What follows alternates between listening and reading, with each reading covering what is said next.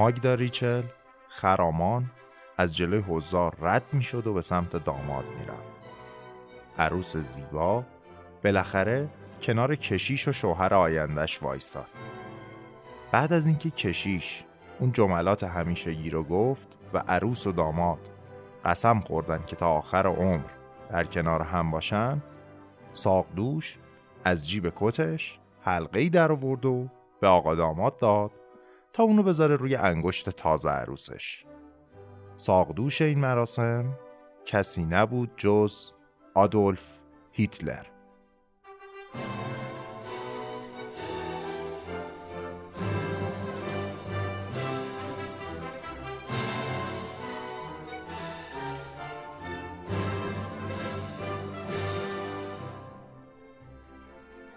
اما ساقدوش بودن هیتلر تنها چیز عجیب این عروسی نبود. این مراسم توی خونه شوهر سابق عروس خانوم برگزار می شد کسی که حتی خودش هم توی مراسم بود و با مهمونا می‌گفت و میخندید. داماد کیه؟ جوزف گوبلز دست راست هیتلر و کسی که بعدها وزیر تبلیغات و پروپاگاندای آلمان نازی شد. پسر ده ساله عروس خانوم از ازدواج قبلیش هم توی این عروسی بود. هارالد کوانت کسی که بعدها یکی از سهامدارای اصلی BMW شد.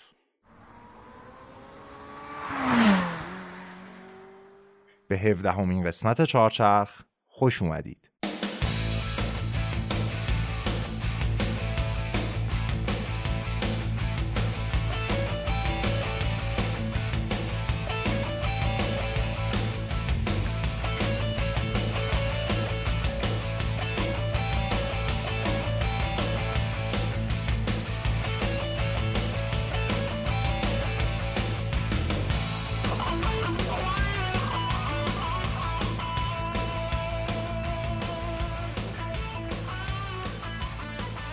سلام.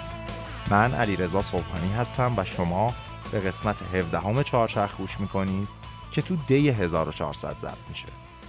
چهارچرخ قصه شیرین ماشیناست پادکستی که تو هر قسمتش داستان یک خودروساز رو تعریف می‌کنیم. از زمین های تاریخی و اجتماعی اون خودروساز میگیم و قصه آدمای مهمش رو روایت می‌کنیم. توی یه مجموعه دو قسمتی میریم سراغ ماشینی که طراحی شده تا آدرنالین خون راننده رو ببره بالا. ماشینی برای کسایی که لذت رانندگی براشون مهمتر از راحتیه. آلمانی اسپورتی و لوکس BMW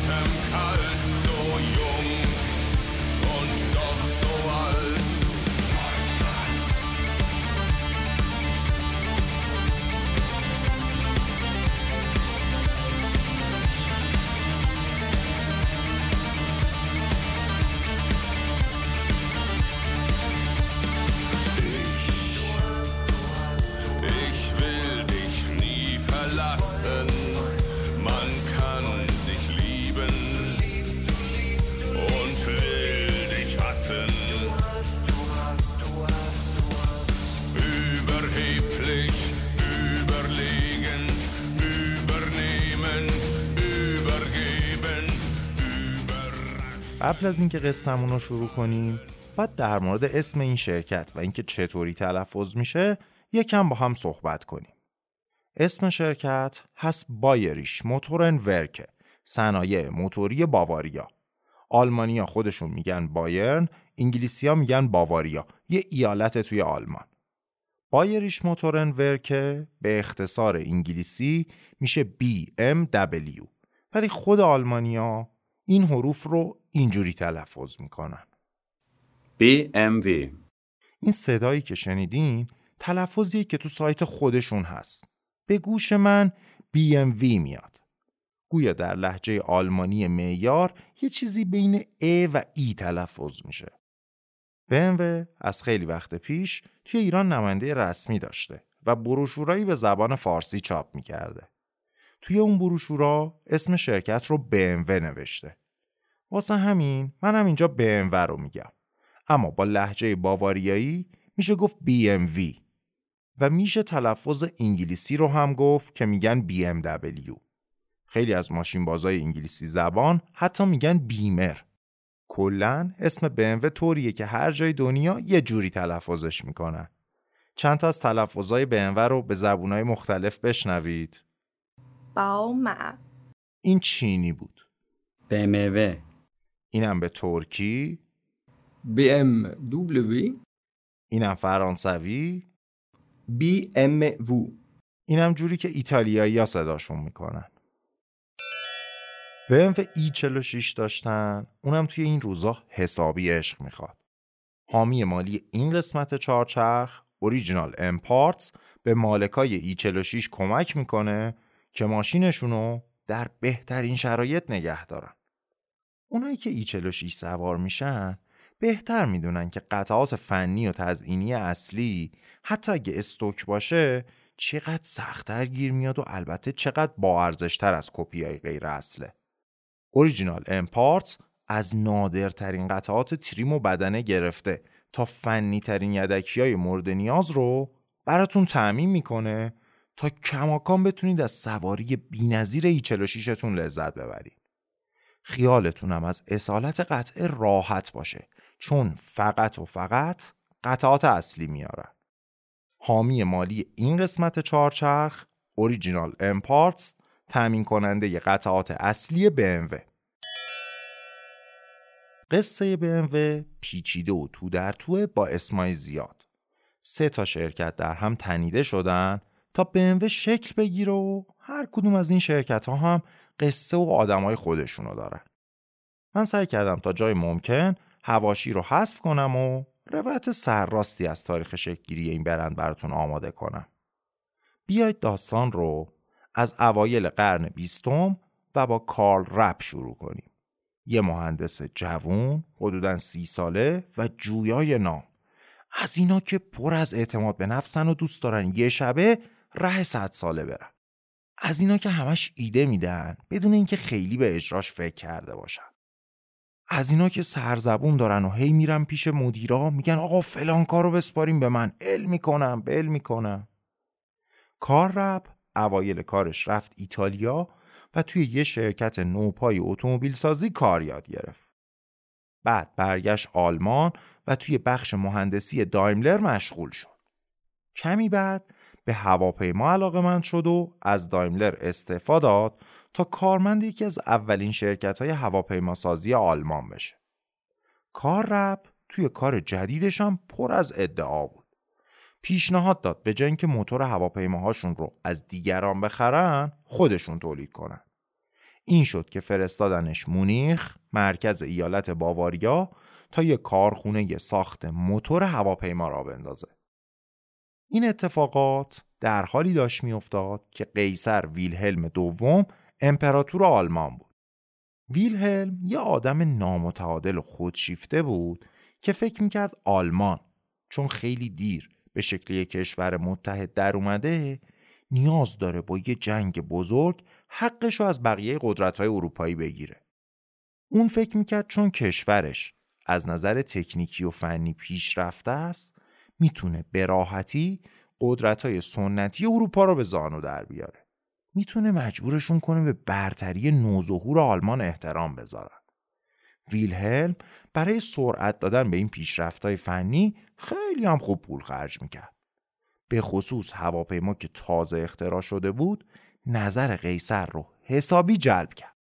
واسه اینکه آلمان بتونه به سرعت بهترین هواپیما ساز دنیا بشه دستور داد مسابقه ای ترتیب بدن برای انتخاب بهترین موتور هواپیمای آلمان. 50 هزار مارک هم جایزه برای مسابقه تعیین کرد. 50 هزار مارک پول خیلی خوبی بود. ولی مهمتر از اون امید به بستن قراردادهای سنگین و پرسود دولتی باعث شد 26 شرکت با 44 موتور مختلف وارد مسابقه بشن. یکی از این شرکت کننده ها هم کارل رب بود که با موتور چهار سیلند هواخونکش وارد رقابت شد. اما شکست سختی خورد و از آخر چهارم شد. همون موقع بود که سهامدارای شرکت به این نتیجه رسیدن که پولی از هواپیما در نمیاد و شرکت رو منحل کردن. تمام اموال و تجهیزات رو هم گذاشتن برای فروش. کار رب توی اون یک سال و نیمی که مونیخ بود غیر از طراحی اون موتور به درد نخور تونسته بود با سر و زبون خوبش نظر چند تا از آدمای پولدار و مهم شهر رو به خودش جلب کنه. آدم خوش برخوردی بود و بلد بود چطوری مخ آدما رو بزنه. یکی از دوستان کار رپ یه پیرمرد با نفوذ بود به اسم جولیوس آسپیتزر. یه بانکدار اتریشی ثروتمند و در عین حال کنسول سربستان توی مونیخ. از این به بعد بهش میگیم جناب کنسول. حالا کاری هم نداریم دیگه چرا یه اتریشی توی آلمان بانکدار بود و تازه کنسول سربستان توی مونیخ هم بود. چند ماه بعد از منحل شدن اون شرکت هواپیماسازی کاررپ سی و یک ساله با سرمایه جناب کنسول یه شرکت را انداخت به اسم رپ موتورن ورکه. همون کارگاه قبلی رو با تجهیزاتش خرید اسم خودش رو گذاشت روش. این شرکت رپ یکی از اون سه تا شرکتیه که بعدها تبدیل میشن به BMW چند تا خیابون اونورتر از کارگاه رپ توی شهر مونیخ یه شرکتی بود به اسم Otto Flugmaschinenfabrik. صنایع منتاژ هواپیمای اوتو. رپ می‌خواست تامین کننده موتور برای این شرکت منتاژ هواپیمای اوتو باشه. اما نه موتورهای رپ خیلی تعریفی داشتن نه هواپیماهای اوتو زیاد مورد استقبال واقع شدن. این شرکت صنایع منتاژ هواپیمای اوتو هم یکی دیگه از سه تا شرکتیه که به انور رو شکل میدن. حالا جلوتر بهش می‌رسیم و قصهش رو میگیم. یک سالی اوضاع کجدار و مریض پیش رفت تا اینکه جنگ جهانی اول شروع شد.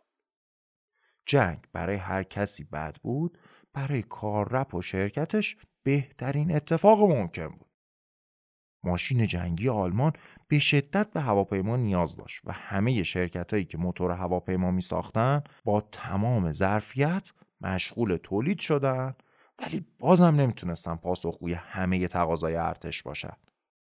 اینجا بود که ارتش مجبور شد بیاد سراغ رپ و یه تعدادی از همون موتورای نچندان خوب رو سفارش داد. امپراتوری اتریش مجارستانم شروع کرد از رپ موتور هواپیما بخره. با این سفارش های دولتی شرکت رپ به سرعت توسعه پیدا کرد و تو تابستون 1915 370 نفر پرسنل داشت. در طول این مدت کار رپ چند تا موتور جدید طراحی کرد که اونا هم خیلی خوب نبودن. همه مشتریا ناراضی بودن. تا حدی که نیروی هوایی آلمان اولین محموله دریافتیش رو پس فرستاد. وقتی رپ نتونست ایرادات اون محموله پس فرستاده شده رو رفع کنه ستاد کل نیروهای مسلح آلمان همه سفارشاش رو کنسل کرد و شرکت رپ رو گذاشت توی لیست سیاه البته هنوز از اتریش سفارش می گرفتن ولی اتریشی هم از موتورهای رپ خیلی راضی نبودن همزمان با این اتفاقا ارتش اتریش به آسترو دایملر شعبه اتریشی شرکت دایملر دستور داده بود که براش موتورای دوازده سیلندر هواپیما طراحی کنه. این کار با موفقیت توسط سرمهندس دایملر اتریش یعنی فردیناند پورشه معروف انجام شد. ولی شرکت ظرفیت کافی برای تولید موتورهای مورد نیاز ارتش رو نداشت. این شد که آقایی به اسم فرانس جوزف پوپ از طرف ارتش اتریش معمول شد بره آلمان و موتور هواپیما بخره پوپ دور آلمان رو گشت و دید تمام شرکت های آلمانی دارن با تمام قوا کار می‌کنن ظرفیت اضافه ای ندارن که بخوان به اتریش بفروشن تو راه برگشت از این سفر وقتی توی شهر مونیخ بود یه سر رفت خونه یکی از سرشناسترین اتریشی های مقیم مونیخ جناب کنسول سرمایه گذار اصلی شرکت رپ اونجا بود که پوپ یه فکر بکر به سرش زد. گفت آقا نقشه های این موتور دوازده سیلند رو از دایملر اتریش بگیریم بدیم به رپ توی کارخونش تحت لیسانس تولید کنه. اینا درست خودشون موتورهای خوبی ندارن ولی تأسیسات خوب و نیروی انسانی ماهری دارن. مشکلشون فقط طراحی موتوره که اونم اینجوری حل میشه. این شد که رپ شروع کرد به تولید تحت لیسانس موتورای دوازده سیلندر دایملر اتریش. با نظارت کی؟ آقای فرانس جوزف پوپ.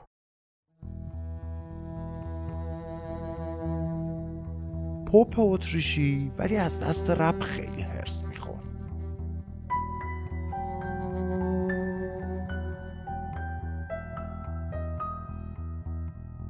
می‌گفت این آقا کارشو درست انجام نمیده. حرف زیاد می‌زنه رفیق زیاد داره ایده خیلی میده. ولی پای عمل که میاد وسط مهندس خوبی نیست. این شد که خودش آستیناشو بالا زد و توی مدیریت کارخونه هم دخالت می‌کرد. میونه این دوتا اصلا خوب نبود. رپ هم از این وضعیت راضی نبود و حس می‌کرد کنترل شرکتش داره از دستش خارج میشه. می‌گفت این آقای پوپ نماینده کارفرماست توی یه سفارش خاص.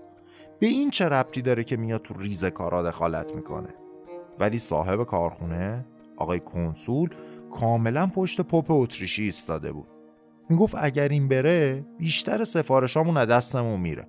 تازه خدا خیرش بده. باز خوب این دخالت کرد یه کمی اوضاع سر و سامون بگیره.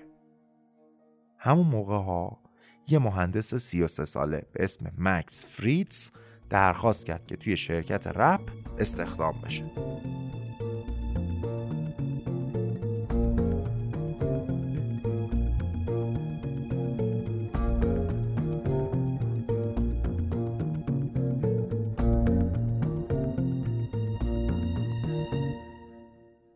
مکس فریتز هم کار رپ رو میشناخت هم پوپ اتریشی رو قبلا توی دایملر موتور ماشینای مسابقه و موتورهای هواپیما طراحی کرده بود.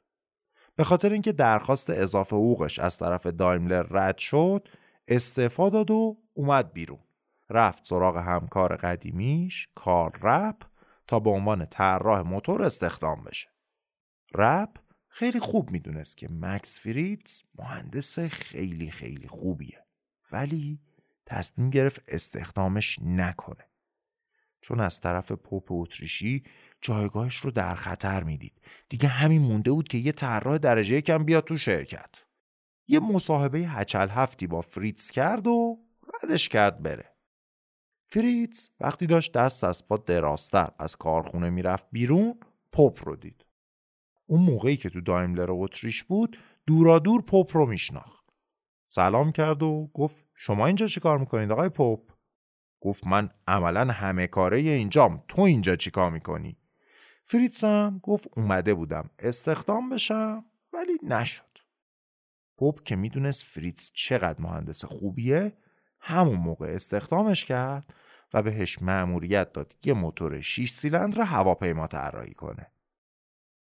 بعد از چند ماه کار سخت اواسط بهار 1917 کار طراحی تموم شد و موتور هواپیمای جدید مکس فریتز آماده شد. 3 آ موفقیت این موتور باور کردنی نبود.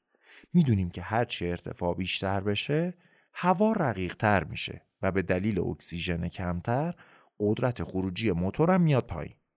ولی نبوغ مهندسی فریتز باعث شده بود این موتور حتی تا ارتفاع 6000 پایی هم ثابت و عالی 200 اسب بخار نیرو تولید کنه. اون موقع ارتش آلمان دو جور موتور هواپیما داشت. تا 120 اسب بخار رو می‌گفتن کلاس یک از 120 تا 150 اسب بخارم می‌شد کلاس دو.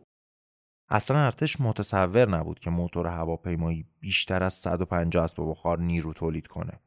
واسه همین موتور فریتز شد اولین موتور کلاس 3 و اسمش رو گذاشتن 3 آ.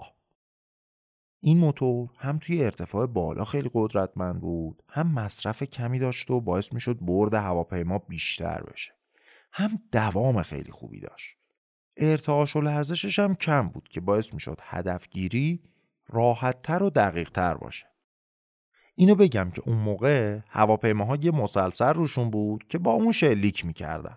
پس لرزش کم اثر زیادی روی دقت هدفگیری داشت. اون موقع هنوز چیزی به عنوان بمب افکن و جنگنده و اینا نداشتیم. فوقش خلبان دو تا بمب رو میذاش کنار پاهاش. وقتی به هدف می‌رسید با دست بر میداشت مینداخت رو سر دشمن. دو ماه بعد از معرفی این موتور موفق جناب کنسول که مالک شرکت بود تصمیم گرفت قرارداد رپ رو تمدید نکنه و محترمانه ردش کردن رفت. پوپ که اول به عنوان ناظر سفارش ارتش اتریش اومده بود توی شرکت شد مدیر فریتز هم شد طراح ارشد. همونطور که گفتم قبل از اینکه پوپ و فریتز کار رو دست بگیرن موتورهای رپ اصلا خوب نبودن و حتی ارتش آلمان هر گونه معامله با شرکت رپ رو ممنوع کرده بود. پس پوپ اتریشی تصمیم گرفت اسم شرکت رو عوض کنه تا بتونه از بدنامی رپ فاصله بگیره. خیلی زرنگ بود این پوپ. به عنوان مشتری اومد یواش یواش مدیر شرکت شد. بعدم کلا اسم شرکت رو عوض کرد. اسم جدید رو گذاشتن بایریش موتورن ورکه یا به اختصار BMW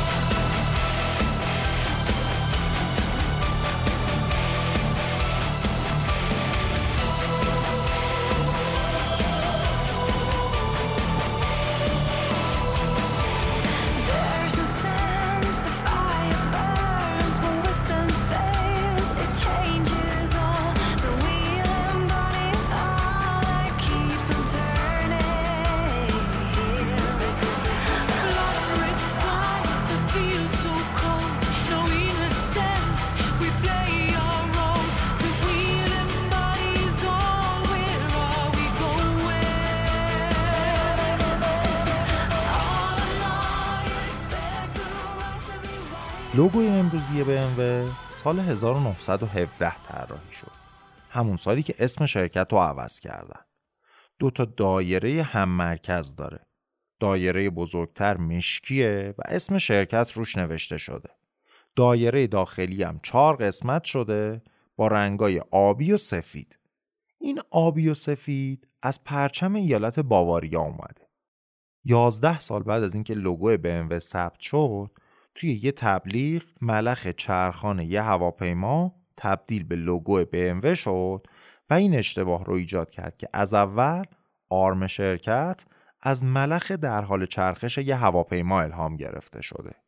اما بعد از تقریبا 90 سال شرکت BMW رسما اعلام کرد که طرح اولیه لوگو و رنگای آبی و سفیدش ربطی به ملخ هواپیما نداره و از پرچم ایالت باواریا اومده که مقر اصلی شرکت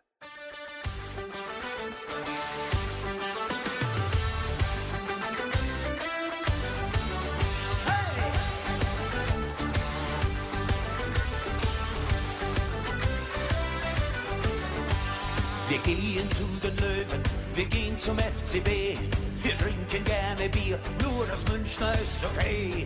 Fasching und Oktoberfest, bei uns ist immer was los. Wir feiern ganz egal, ob klein oder groß. Was ist am Gast? Das haben wir dabei, das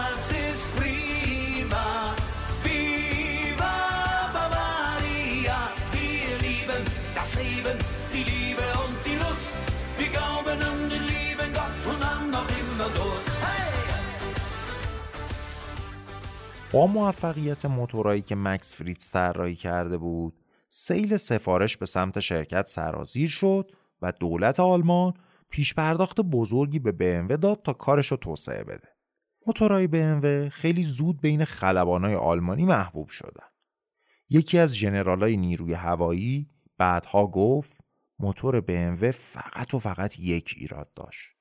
خیلی دیر به دستمون رسید. کمتر از 6 ماه بعد توی روزهای پایانی سال 1918 جنگ جهانی اول با شکست آلمان تموم شد. متفقین پیروز تحقیر آمیزترین قرارداد صلح تاریخ رو به آلمان تحمیل کردند و طبق یکی از بنداش آلمان حق نداشت موتور هواپیما تولید کنه. در نتیجه مکس فریتز یه موتور دو سیلندر هواخنک و باکسر طراحی کرد برای استفاده های صنعتی و کشاورزی. از این موتورا که می‌ذارن رو ماشینالات مزرعه یا باهاش از چاه آب می‌کشن. ولی موتور چاه ساختن برای نجات BMW کافی نبود. پوپ اتریشی به سختی تلاش می‌کرد تا شرکت رو به هر قیمتی زنده نگه داره. اون تونست از دولت ایالتی یه قرارداد بگیره برای تولید ترمز قطار کمی بعد ابر تورم تاریخی آلمان از راه رسید و همه چیز به هم ریخت سال 1922 پوپ یه سرمایه گذار جدید پیدا کرد تا شرکت رو از این بحران نجات بده. اونا تصمیم گرفتن کارخونه و تجهیزات ترمز قطار رو بفروشن ولی حق استفاده از اسم و آرم BMW رو نگه داشتن. شرکتی که تا اینجای قصه BMW بود اسمش رو عوض کرد و مشغول تولید ترمز قطار شد. پوپ یه شرکت دیگر رو خرید و اسم BMW رو گذاشت روی اون. می‌دونید چه شرکتی؟ اوتو فلوگ ماشینن فابریک همون شرکت منتاج هواپیمای اوتو که چند تا خیابون بالاتر بود و گفتم یکی از پایه های سگانه BMW است. حالا قصه رو همینجا داشته باشین تا بریم سراغ ماجرای شرکت دوم یعنی منتاج هواپیمای اوتو.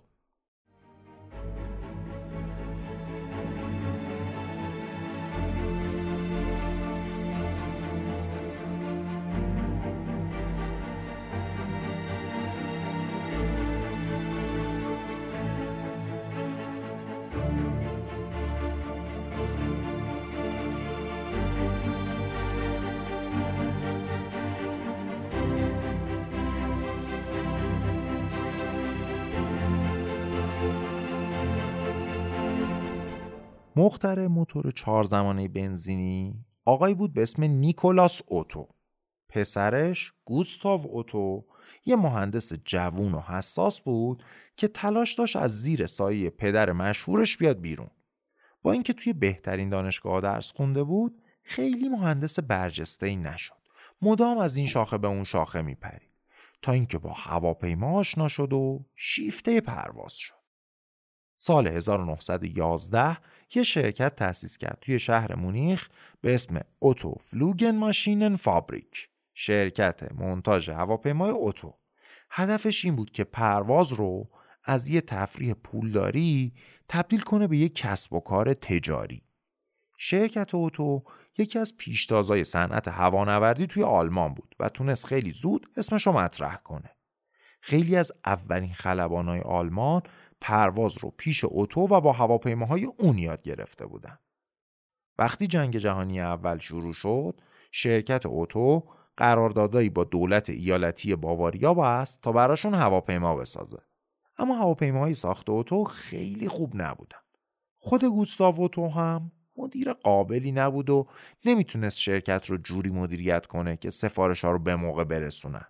این شد که دولت ایالت باواریا شرکت رو از گوستاف خرید و اسمش رو عوض کرد و گذاشت بایریش فلوگزگ ورکه صنایع منتاج هواپیمای باواریا یا به اختصار BFW جنگ جهانی اول که تموم شد این BFW دیگه حق نداشت هواپیما تولید کنه.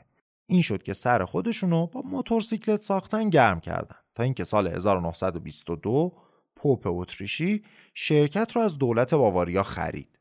اسم و آرم BMW رو از شرکت قبلی منتقل کرد به اینا. تاریخچه رسمی BMW روز تأسیس شرکت رو روزی می‌دونه که همین شرکت اتو اسمش رو عوض کرد و گذاشت BFW. BMW که امروز می‌شناسیم غیر از این دوتا شرکت که تا الان گفتیم یه پایه سوم هم داره که بعدا بهش می‌رسیم. حالا برگردیم سر قصه خودمون و آقای پوپ اتریشی. پوپ عشق هواپیما بود. ولی می‌دونست الان امکانش نیست هواپیما بسازه. باید یه جوری به انور رو سر پا نگه داره تا وقت مناسب برسه و بتونن دوباره برن سراغ هواپیما سازی. همونطوری که گفتم این شرکت دوم که تازه الان اسمش شده BMW به خاطر ممنوعیت تولید هواپیما شروع کرده بود به تولید موتورسیکلت. پوپ دید این خیلی ایده خوبیه. از مکس فریتز خواست یه موتورسیکلت طراحی کنه. فریتز هم همون موتور دو سیلندر باکسرش رو که واسه مصارف کشاورزی طراحی کرده بود برداشت و یه طرح معرکه داد. موتورسیکلت آر32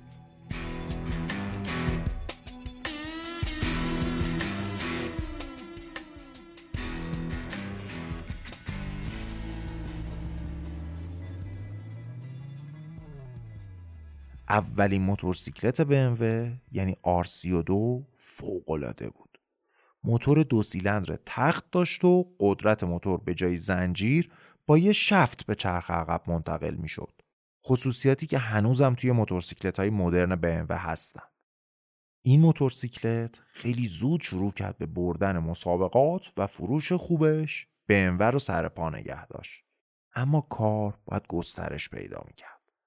سال 1928 BMW یک کارخونه خودروسازی بدهکار رو خرید به اسم آیزناخ. البته انگلیسی ها میگن آیزناک. این سومین شرکتیه که با دوتای قبلی ادغام شده و BMW امروزی رو شکل داده. آیزناخ توی شهری بود به همین اسم حدود 400 کیلومتری مونیخ. اون موقع تحت لیسانس آستین انگلستان خط تولید آستین هفت رو راه انداخته بودن. آستین هفت یه ماشین جمع و جور بود با فلسفه فورد مدل تی فقط کوچیکتر، ساده تر و طبیعتا ارزونتر. اگه یادمون باشه تو قسمت قبلی هم بهش برخوردیم مثلا تو قسمت 11 دیدیم که لوتوس کارشو با آستین هفت شروع کرد کلا آستین هفت خیلی ماشین مهمیه و بعدا هم باهاش کار داریم پایه اولیه خیلی از خودروسازا بوده. BMW آیزناخ رو خرید و به منتاژ نسخه آلمانی آستین 7 ادامه داد. فقط لوگو BMW به ماشین اضافه شد و اسمشو گذاشتن BMW 3 ممیز 15. اسمش از اینجا اومده بود که ماشین 15 اسب بخار قدرت داشت و فقط برای 3 اسب بخارش باید مالیات می‌دادی. یه ماشین کوچیک با موتور 750 سی سی که سرعتش به 70 کیلومتر بر ساعت می رسید. این اولین اتومبیلی بود که اسم BMW روی خودش داشت.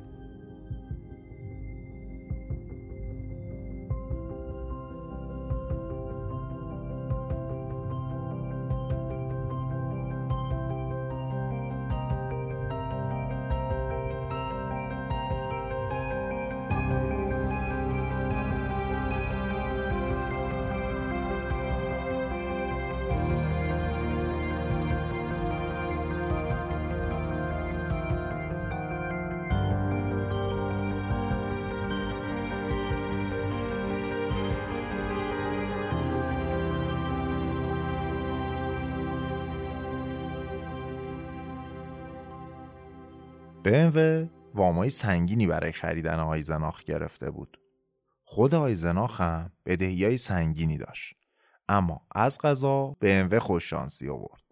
بحران مالی بزرگ دهه سی رسید و تقاضا برای ماشینای کوچیک و ارزون زیاد شد.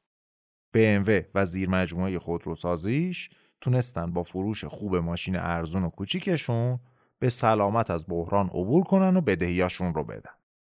چهار سال بعد از اینکه BMW مالک آیزناخ شد اونا اولین ماشین خودشون رو طراحی کردن. سه ممیز 20 اساس طراحی بر پایه همون آستین هفت بود ولی توی موتور تغییرات زیادی دادن. مهمترین مزیت مدل جدید این بود که برای همون سه اسب بخار مالیات می‌داد ولی قدرت خروجیش به 20 اسب بخار رسیده بود. نکته جالب اینه که بدنه استاندارد BMW های 3 ممیز 20 رو دایملر بنز می ساخت. تقریبا همون موقعی که BMW داشت این مدل رو به بازار میفرستاد فضای سیاسی آلمان هم داشت به شدت تغییر می‌کرد. رکود شدید اقتصادی که از آمریکا شروع شده بود به سختترین شکل ممکن به آلمان رسید. دموکراسی شکننده آلمان که باید میلیاردها دلار به برندگان جنگ جهانی اول قرامت می‌داد تا به تحمل این امواج سهمگین رو نداشت. در نهایت این بحران ها منجر شد به قدرت گرفتن حزب ناسیونال سوسیالیست کارگران آلمان حزب نازی.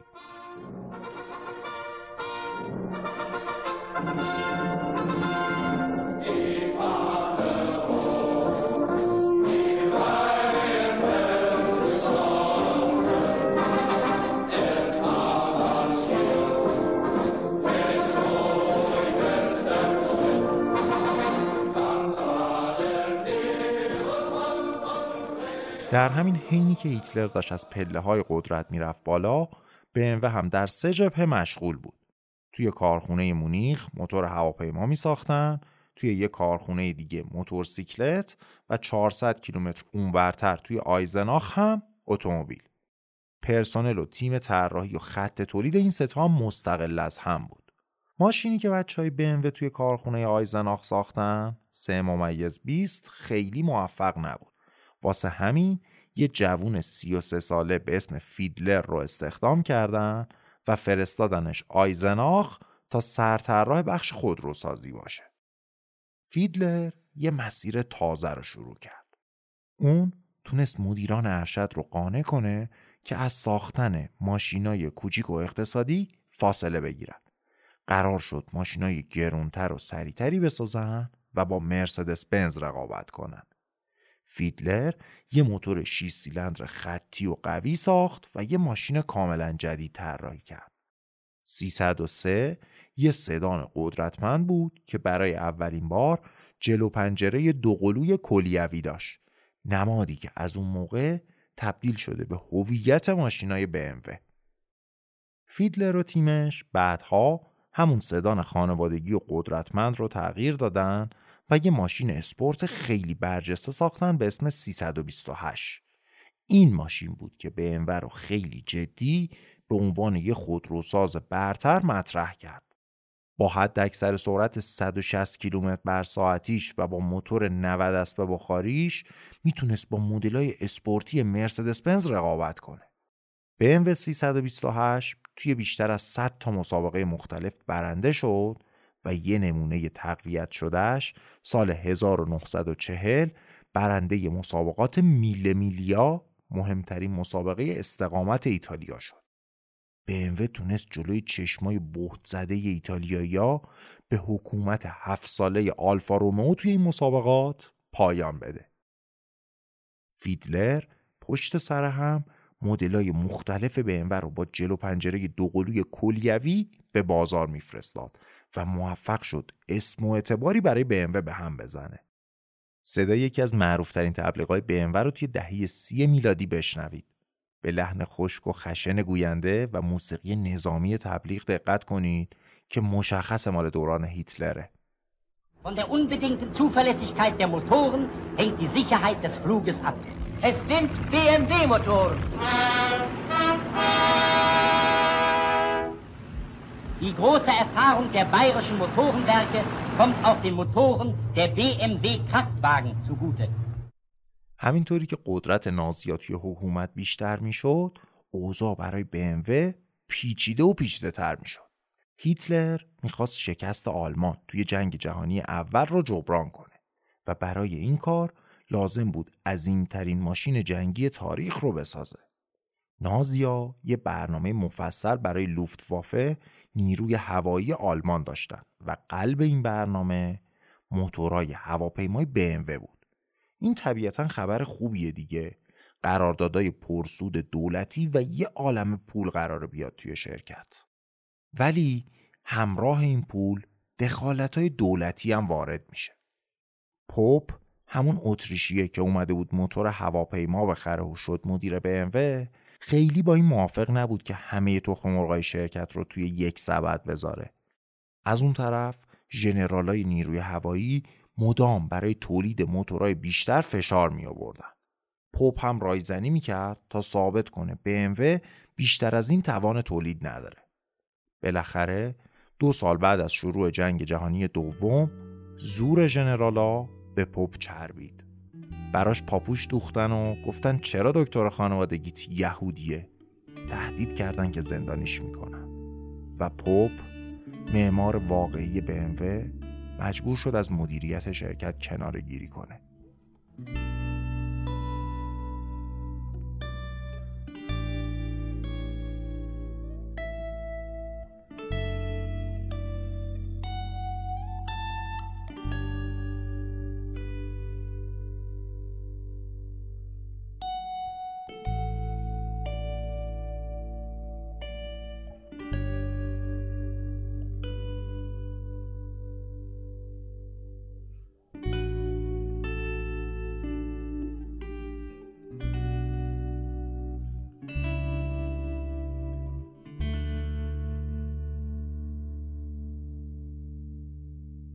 بعد از کنارگیری پوپ ژنرالا به هدفشون رسیدن خودروسازی و موتورسیکلت سازی BMW کاملا متوقف شد و تمام توان کارخونه ها رو گذاشتن برای تولید موتور هواپیما و سلاحهای جنگی.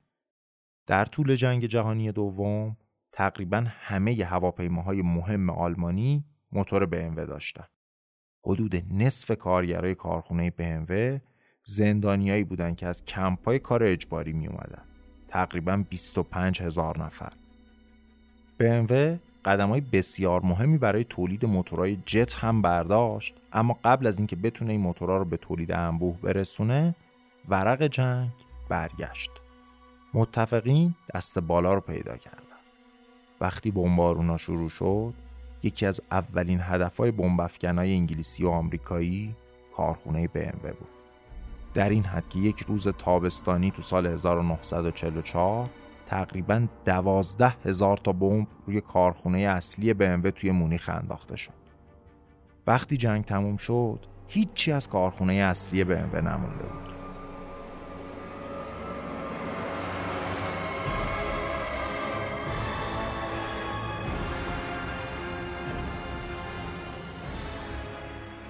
بعد از فتح آلمان کارخونه اصلی BMW توی مونیخ دست آمریکایی‌ها بود و بقیه کارخونه ها از جمله آیزناخ دست شورویا روسا تجهیزات سه تا از کارخونه ها رو باز کردن و فرستادن شوروی.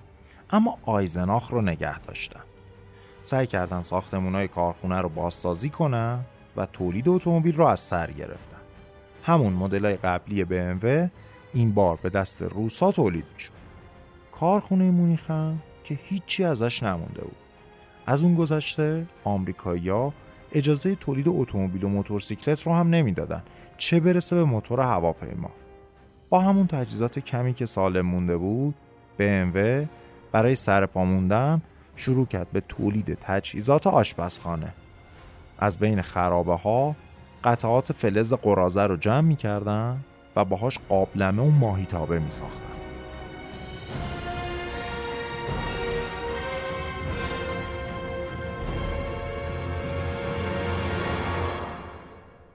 قبل از جنگ جهانی دوم یه شرکتی بود توی انگلیس به اسم فریزر نش اونا نمایندگی رسمی BMW توی انگلیس بودن.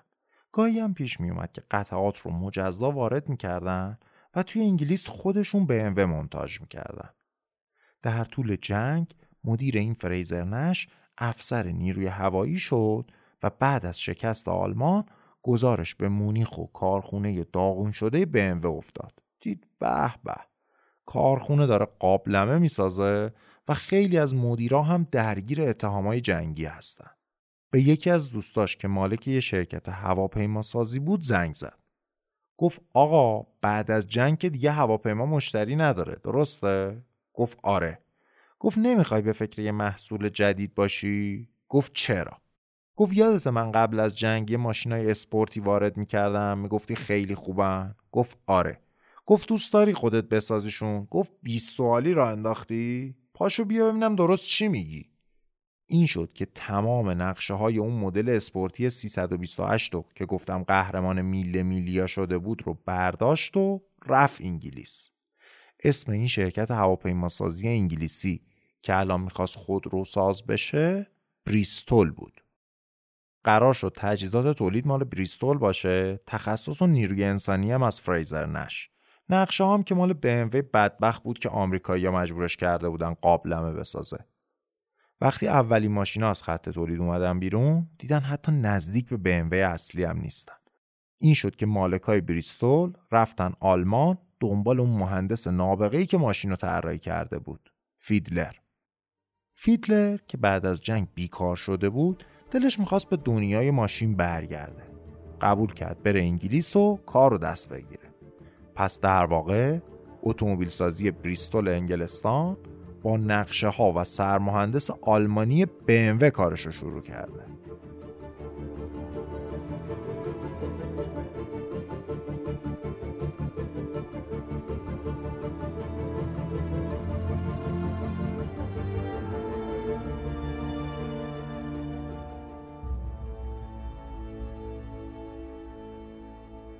برگردیم سر قصه خودمون بالاخره سال 1948 یعنی سه سال بعد از جنگ BMW اجازه پیدا کرد موتورسیکلت تولید کنه. اما چه موتورسیکلتی چه کشکی کارخونه و خط تولید که نداشتن. نقشه ها و متخصصین تولید موتورسیکلت هم که الان توی آلمان شرقی گیر افتاده بودن. سرمهندس شرکت هم که انگلیسی ها برده بودن. بنابراین BMW مجبور شد یکی از موتورسیکلت های قبل از جنگ خودش رو اوراق کنه و با مهندسی معکوس دوباره سعی کرد همون طرح رو بسازه. توی اون دوران سخت حتی اگرم اجازه داشتن ماشین بسازن بعید بود کسی بتونه بخره. اما موتورسیکلت مشتریای جوون آلمانی رو به خودش جلب کرد. ظرف دو سال تولید بیشتر از دو برابر شد و به 17 هزار دستگاه در سال رسید. موتورسیکلت یک بار دیگه ناجی BMW شد. با پولی که از ساختن موتورسیکلت به دست اومد BMW به فکر برگشتن به دنیای چهارچرخ افتاد.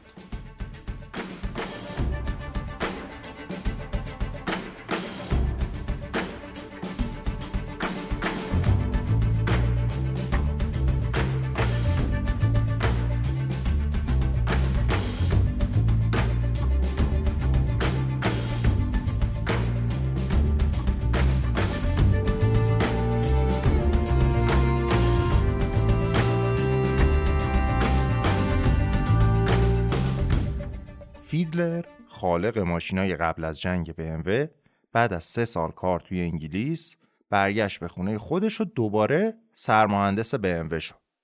اما مدیرای شرکت در مورد اینکه چطوری باید به دنیای خودروسازی برگردن اختلاف نظر داشتن. یه عده می‌گفتن باید یه ماشین کوچیک و ارزون ساخت که تعداد بیشتری بتونن بخرنش. یه عده دیگه هم نظرشون این بود که باید همون روند قبل از جنگ رو ادامه بدیم. BMW باید ماشینای گرون و بزرگ بسازه و شهرتش اصلا به همینه. حرف گروه دوم غالب شد و فیدلر بر اساس همون مدلای قبل از جنگ 501 رو طراحی کرد. یه سدان بزرگ و لوکس. نمونه اولیه سال 1951 آماده شد اما BMW هیچ تأسیساتی برای ساخت اتومبیل نداشت. بنابراین تصمیم گرفتن تمام نقدینگی موجودشون رو صرف خرید ماشینالات و تجهیزات لازم برای تولید انبوه این ماشین بکنن. این کار خیلی زمانبر شد و بالاخره 18 ماه بعد از نمایش مدل اولیه 501 تولید انبوهش شروع شد. هفت سال بعد از جنگ BMW داشت مثل یک ققنوس از بین خاکستر سر می‌کرد.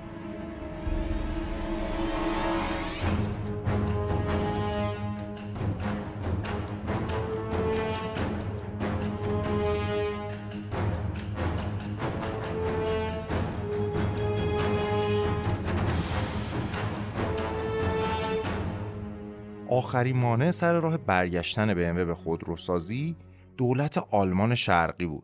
گفتم قبلا کارخونه آیزناخ دست شوروی افتاد و شروع کردن به تولید و فروش ماشین به اسم BMW. شوروی بعدها مالکیت کارخونه رو داد به دولت آلمان شرقی. هرچی مدیرای BMW می‌رفتن سراغشون که کارخونه رو پس بگیرن جواب سربالا میشنیدن. بالاخره سال 1952 BMW تونست اسم، لوگو و جلو پنجره دوقلوش رو به عنوان یک نشان تجاری ثبت کنه. بعد از کلی دردسر کمونیستای آلمان شرقی حاضر شدن با یه سری شروط اسم و لوگو خودشون رو عوض کنن. مثلا یکی از شرط این بود که BMW هیچ ادعایی نسبت به کارخونه، تجهیزاتش و طرحهایی که به دست آلمان شرقی افتاده نداشته باشه. BMW کمونیستی اسم خودش رو گذاشت AMW به انگلیسی EMW آیزناخر موتور ورکه AMW لوگوش هم شبیه BMW بود. یه دایره که چهار قسمت شده و به جای آبی معروف BMW از قرمز مارکسیستی استفاده کردن AMW بعدها اسمش رو عوض کرد و تا سالها توی آلمان شرقی ماشین می ساخت.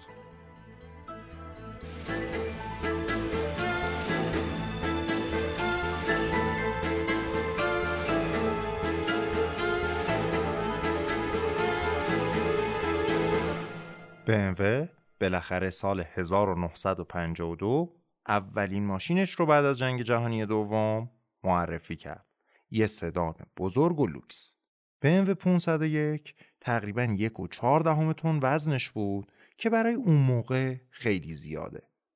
شرکت تمام منابع مالیش رو صرف ایجاد یک خط تولید کرده بود و هیچ پولی نداشت که یه موتور جدید توسعه بده.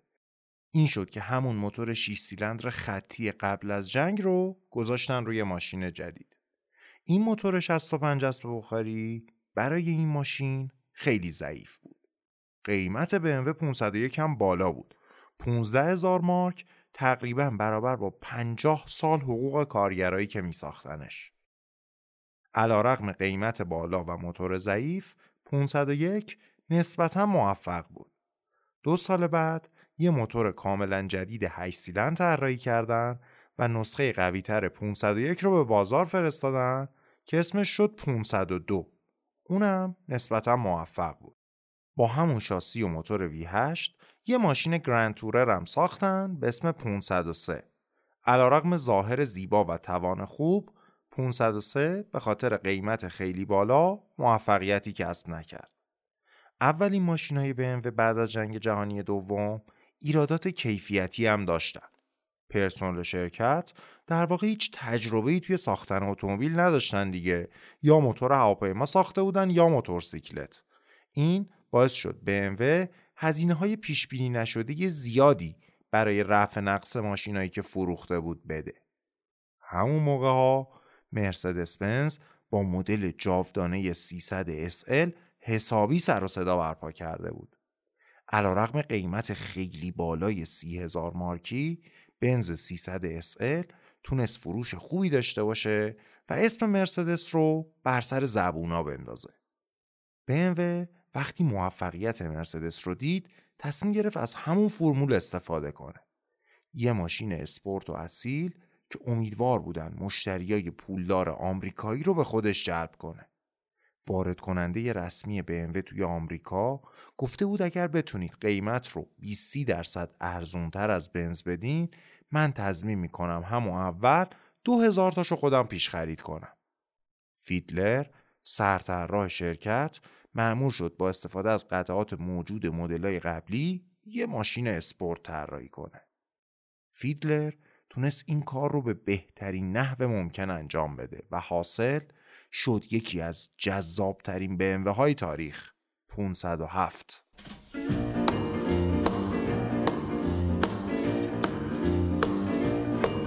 Well, bless my soul, what's wrong with me? I'm itching like a man on a fuzzy tree.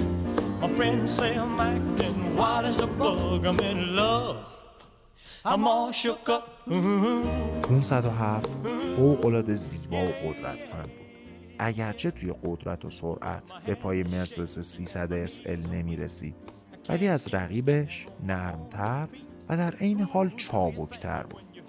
خواننده مشهور آمریکایی سلطان راکن رول الویس پریسلی که اون زمان واسه خدمت سربازیش توی آلمان بود یه 507 سفید خرید معروفه که میگن دخترای طرفدار الویس در خونش جمع می‌شدن و انقدر ماشینش رو ماچ می‌کردن که اون مجبور شد برای خلاص شدن از جای رژ لبشون بده رنگ ماشینش رو قرمز کنه.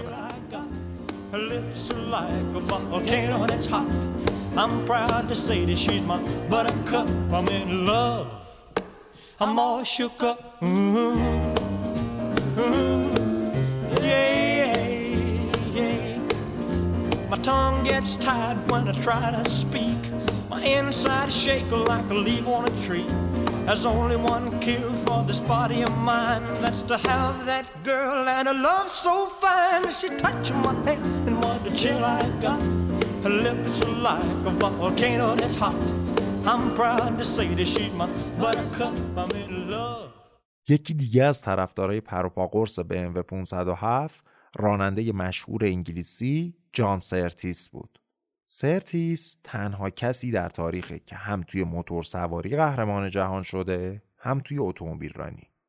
اون موقعی که اولین درخششاش شروع شده بود رئیس تیمشون بهش گفت هر ماشینی بخوای برات می‌خرم و راننده قهرمان از بین همه ماشینای دنیا BMW 507 رو انتخاب کرد. اما این طرفدارای مشهور و برجسته برای موفقیت 507 کافی نبودن. قیمت نهایی ماشین بیش از 32 هزار مارک شد که حتی از مرسدس هم گرونتر بود. در نهایت 507 جذاب ترین ماشین BMW تا اون موقع از نظر تجاری یه شکست کامل خورد. فقط 252 دستگاه ازش فروش رفت و بیشتر از 15 میلیون مارک به شرکت ضرر وارد کرد. BMW دوباره رفت توی بحران. مدیرا جمع شدن و چی کار کنیم چی کار نکنیم خوب این دفعه بریم ماشین ارزون و کوچیک بسازیم. با یه چرخش 180 درجه ای BMW تصمیم گرفت میکروکار بسازه. میکروکارها ماشینای خیلی خیلی کوچیکی هستن که معمولا موتور موتورسیکلت دارن. توی اروپای بعد از جنگ جهانی دوم چون خیلی از مردم پول نداشتن ماشین درست و حسابی بخرن میکروکارا نسبتا محبوب شدن. BMW چون هیچ تخصصی توی این زمینه نداشت رفت سراغ یه یخچال ساز ایتالیایی به اسم رنزو ریولتا که بعد از جنگ شروع کرده بود به موتورسیکلت ساختن. ریولتا تازگی یه چیزی طراحی کرده بود حد فاصل موتورسیکلت و گاری و ماشین. یه وسیله نقلیه عجیب و غریب که درش از جلو باز می‌شد و شکل یه حباب بود که به زور دو نفر توش جا می شدن. BMW امتیاز این میکروکار حبابی رو خرید و سال 1955 شروع کرد به تولیدش. اسمش رو گذاشت ایزتا. موتور یه سیلندر رو دو زمانش فقط 250 سی سی حجم داشت و به زور 12 اسب بخار تولید می‌کرد. حد اکثر سرعتش به این بستگی داشت که چقدر صبونه خورده باشین. در بهترین شرایط شاید به 85 کیلومتر در ساعت می‌رسید. صدای تبلیغش رو بشنوین و به این دقت کنین که گوینده خشن و مارش نظامی توی تبلیغ زمان نازیا جاش رو داده به این خانم معدب و مهربون و خوشحال با یه موسیقی بامزه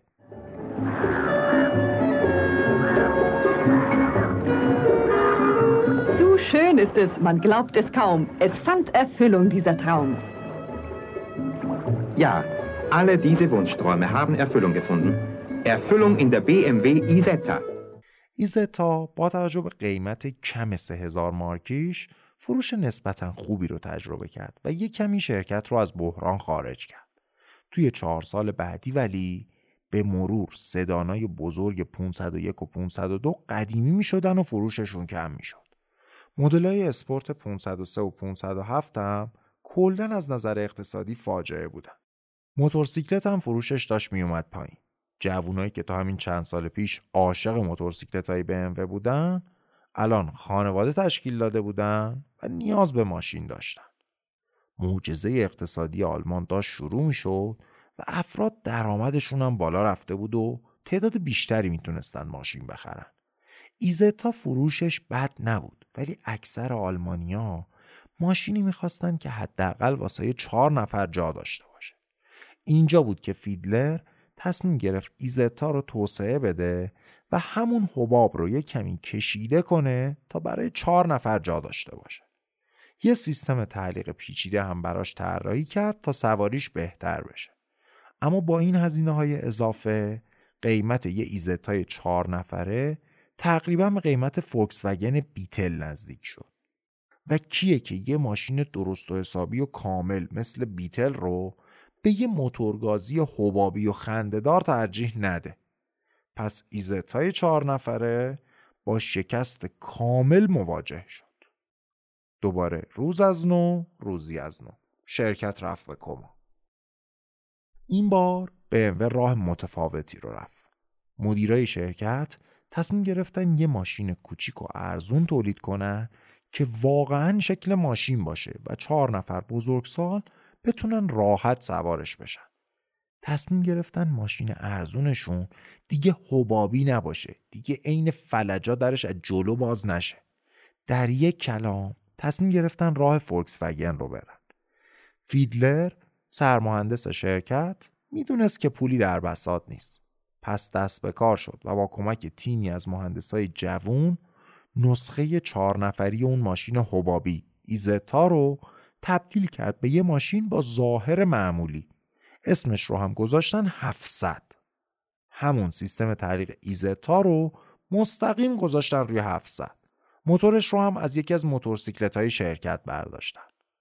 تمام امید BMW بر روی شانه های نحیف این ماشین کوچولو گذاشته شده بود اواسط سال 1959 تولید انبوه مدل 700 شروع شد و همزمان اوضاع مالی BMW خراب و خرابتر می شد. یه روز سرد پاییزی در دسامبر 1959 برابر با آذر 1338 خورشیدی جلسه مجمع عمومی BMW برگزار شد. هم سهامدارا حضور داشتن هم خیلی از مدیرا و مهندسا و نماینده های فروش. توی اون جلسه رئیس هیئت مدیره اعلام کرد که با موفقیت نسبی 700 شرکت از اون وضع اسفناک نجات پیدا کرده. اون گفت تا همین چند ماه پیش ورشکستگی BMW اجتناب ناپذیر بود ولی الان من تونستم یه خریداری پیدا کنم که حاضر هر سهم رو به 60 درصد ارزش واقعیش بخره. این خریدار جدی دایملر بنزه.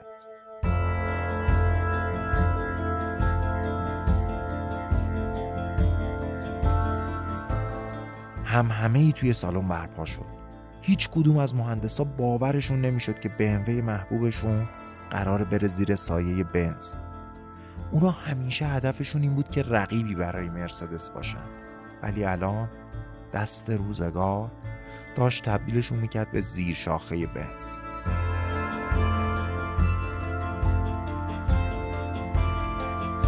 اینجا بود که فیدلر مهندس کهنکار بلند شد و شروع به صحبت کرد. خانم ها آقایان منم مثل شما دلم نمی‌خواد شرکتی که این همه سختی رو از سر گذرونده بشه زیر مجموعه بنز موفقیت اولیه 700 بالاخره داره به همون راه درست رو نشون میده.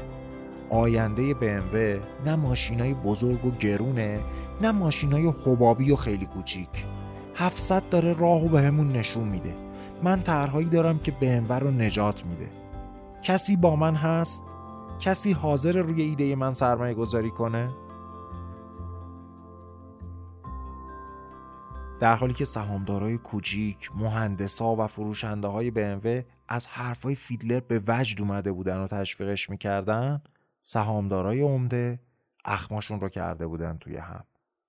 رئیس هیئت مدیره مخالفت کرد. گفت این بهترین فرصت ماست تا ضرر کمتری متحمل بشیم. قیمتی که بنز بهمون پیشنهاد کرده خیلی سخاوتمندانه است. ما الان 14 سال بعد از جنگ داریم دست و پا می‌زنیم. ما همه چیز رو امتحان کردیم. مردم به دوست ندارن. بهتر همین الان تا می‌تونیم یه بخشی از پولمون رو زنده کنیم و BMW رو رها کنیم. اما ناگهان یکی از سهامدارای عمده بلند شد و گفت من و برادرم پشت فیدلریم اسم این مرد هربرت کوانت بود.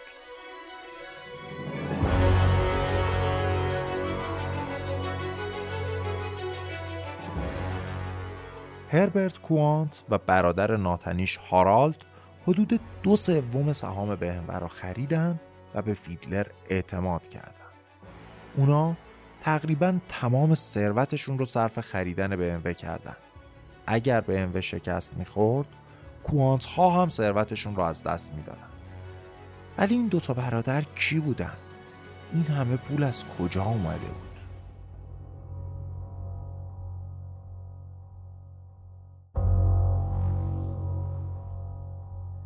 پدر برادران کوانت گونتر کوانت یه آدم خیلی زرنگ بود.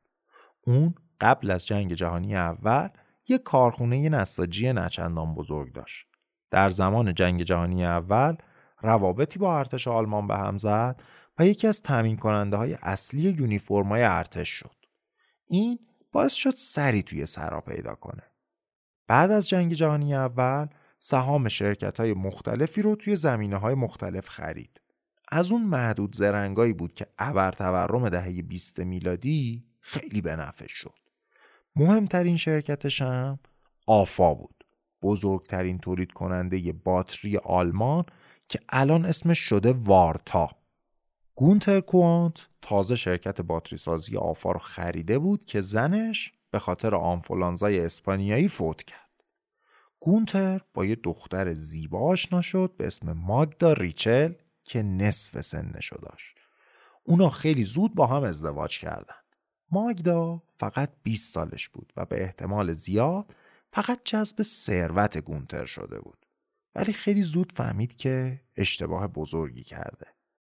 کل توجه گونتر به سهام شرکتاش بود و به زن جوون و زیباش و بچهشون توجهی نمی‌کرد. هشت سال بعد از این ازدواج گونتر متوجه شد که زنش داره بهش خیانت می‌کنه و با یکی دیگه رابطه داره. اما جالبه که رابطه بین زن و شوهر خوب موند. احتمالا دلیلش این بود که دوست پسر جدید ماگدا مرد مهمی بود.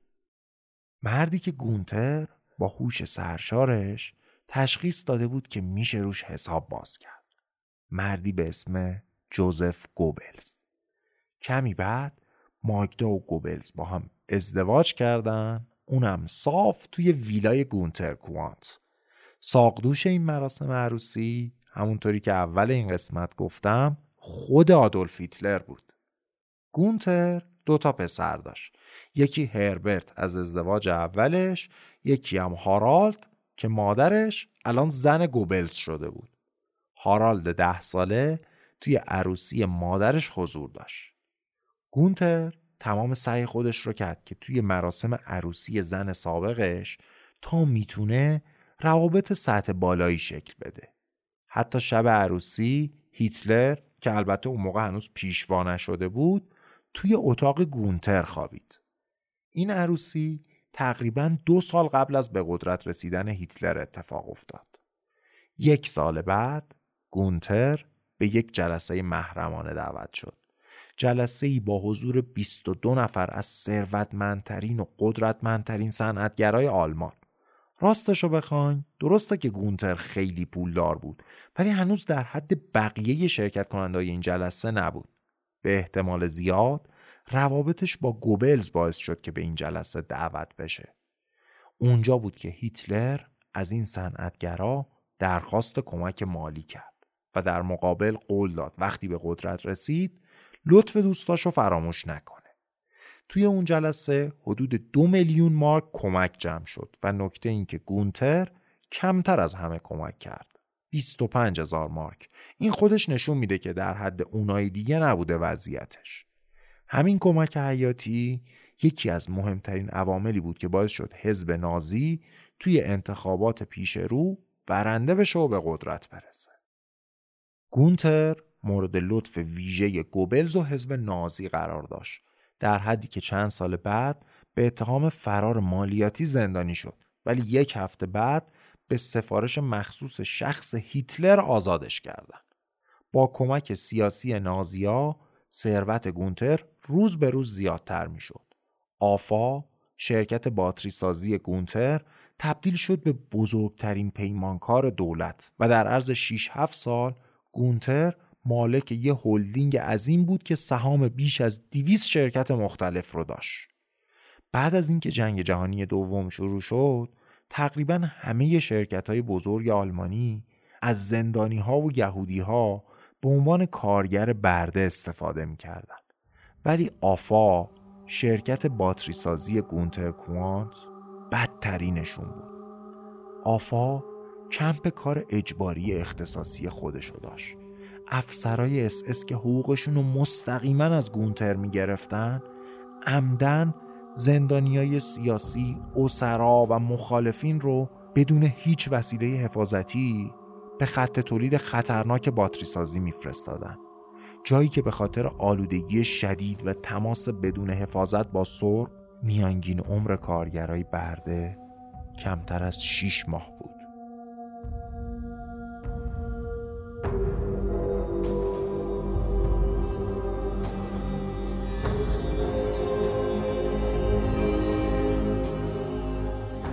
گفتم کارگرایی که به آفا فرستاده می شدن ولی اشتباه گفتم. برخلاف بقیه شرکت ها آفا آدمایی داشت که میفرستادشون به کمپ کارهای اجباری و برده هاش رو از بین آدمای قوی هیکل و سالم انتخاب می‌کرد. شرایط واسه این کارگرای برده بدون شک همه جا افتضاح بود ولی آفا بدترین بدترینا بود. و گونتر کوانت از این راه تبدیل شد به سومین مرد ثروتمند آلمان.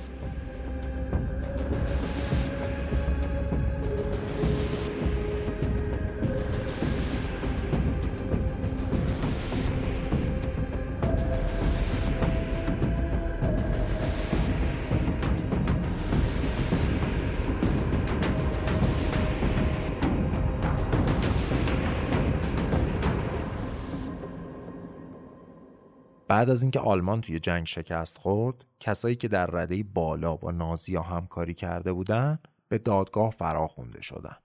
گونتر بینشون بود. اما در کمال تعجب از همه اتهامات تبرئه شد. در حالی که کروپ و فلیک به هفت و دوازده سال زندان و مصادره کلیه اموالشون محکوم شدن گونتر که از اون دوتا سود بیشتری هم برده بود خیلی شیک و مجلسی به خاطر کمبود شواهد تبرئه شد این یکی از بزرگترین اشتباهات متفقین بود بعدها محققان نشون دادن که گونتر بیش از هر کس دیگه ای از کار اجباری و همکاری با نازی ها بهره اقتصادی برده و مهمترین صنعتگر همکارشون بوده. گونتر در سال 1954 مرد و ثروت عظیمش به پسراش هربرت و هارالد رسید. هربرت پسر بزرگ از ازدواج اول بود که از قضا مدتی مدیر منابع انسانی اون کارخونه باتری سازی آفا هم بوده. مدیر منابع انسانی توی اون سالهای سیاه می‌دونید یعنی چی؟ یعنی کسی که دقیقا مسئول همون کارگرای برده بدبخت بوده. هارالد پسر کوچیکتر بود از ازدواج گونتر با ماگدا ریچل. هارالد پسرخونده جوزف گوبلز شد و اصلا با گوبلزا زندگی می‌کرد. در روزهای آخر جنگ وقتی گوبلز و همسرش شش تا بچهشون رو کشتن و بعدم خودکشی کردن هارالد که سروان نیروی هوایی بود توی ایتالیا به دست انگلیسی ها اسیر شده بود. هارالد پسر موطلایی که عکسش روی پسترهای پروپاگاندای نازیا بود در کنار برادر بزرگترش تمام ثروت سرشار پدرشون رو جمع کردن و از اون نهایت استفاده رو بردن. توی اون جلسه هیئت مدیره BMW هربرت و هارالد کوانت وایسادن و با پول سیاه و کثیفشون 20 درصد دیگه از سهام BMW رو خریدن تا بیشتر از نصف شرکت به کنترلشون در بیاد. در یک سال بعدش برادران کوانت سه چهارم سهام BMW رو در اختیار گرفتن. اونا فیدلر مهندس کهنکار رو مدیر BMW کردن و منابع کافی رو در اختیارش گذاشتن تا BMW رو از یه شرکت در آستانه ورشکستگی تبدیل کنه به چیزی که امروز می‌شناسیم. ماجرایی که موضوع قسمت بعدی چهارچرخه. همین امروز بیش از نصف سهام BMW در اختیار فرزندان هربرت کوانت. اونا هنوزم قبول نکردن که بخشی از تاریخ سیاه جنگ جهانی دوم هستند و هیچ قرامتی به بازماندگان پرداخت نکردن.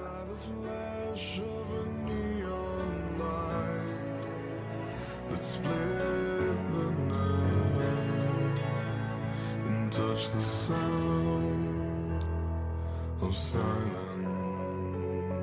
And in the naked light, I saw ten thousand people, maybe more.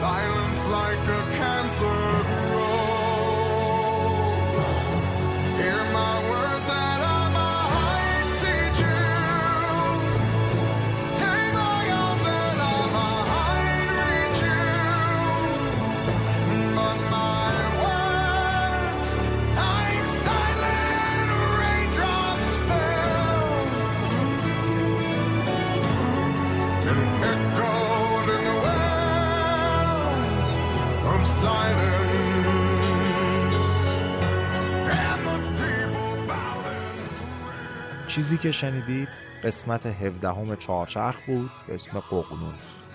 بخش اول از ماجرای دو قسمتی BMW این پادکست رو من علی رضا صبحانی با کمک ایمان کارآموز و دادبه پوردوانی ساختم. لینک منابع و موسیقی های استفاده شده در این قسمت رو می‌تونید از کانال تلگرام چهارچرخ دریافت کنید. چهارشنبه هفته آینده قسمت دوم و ادامه داستان منتشر خواهد شد تا اون موقع خداحافظ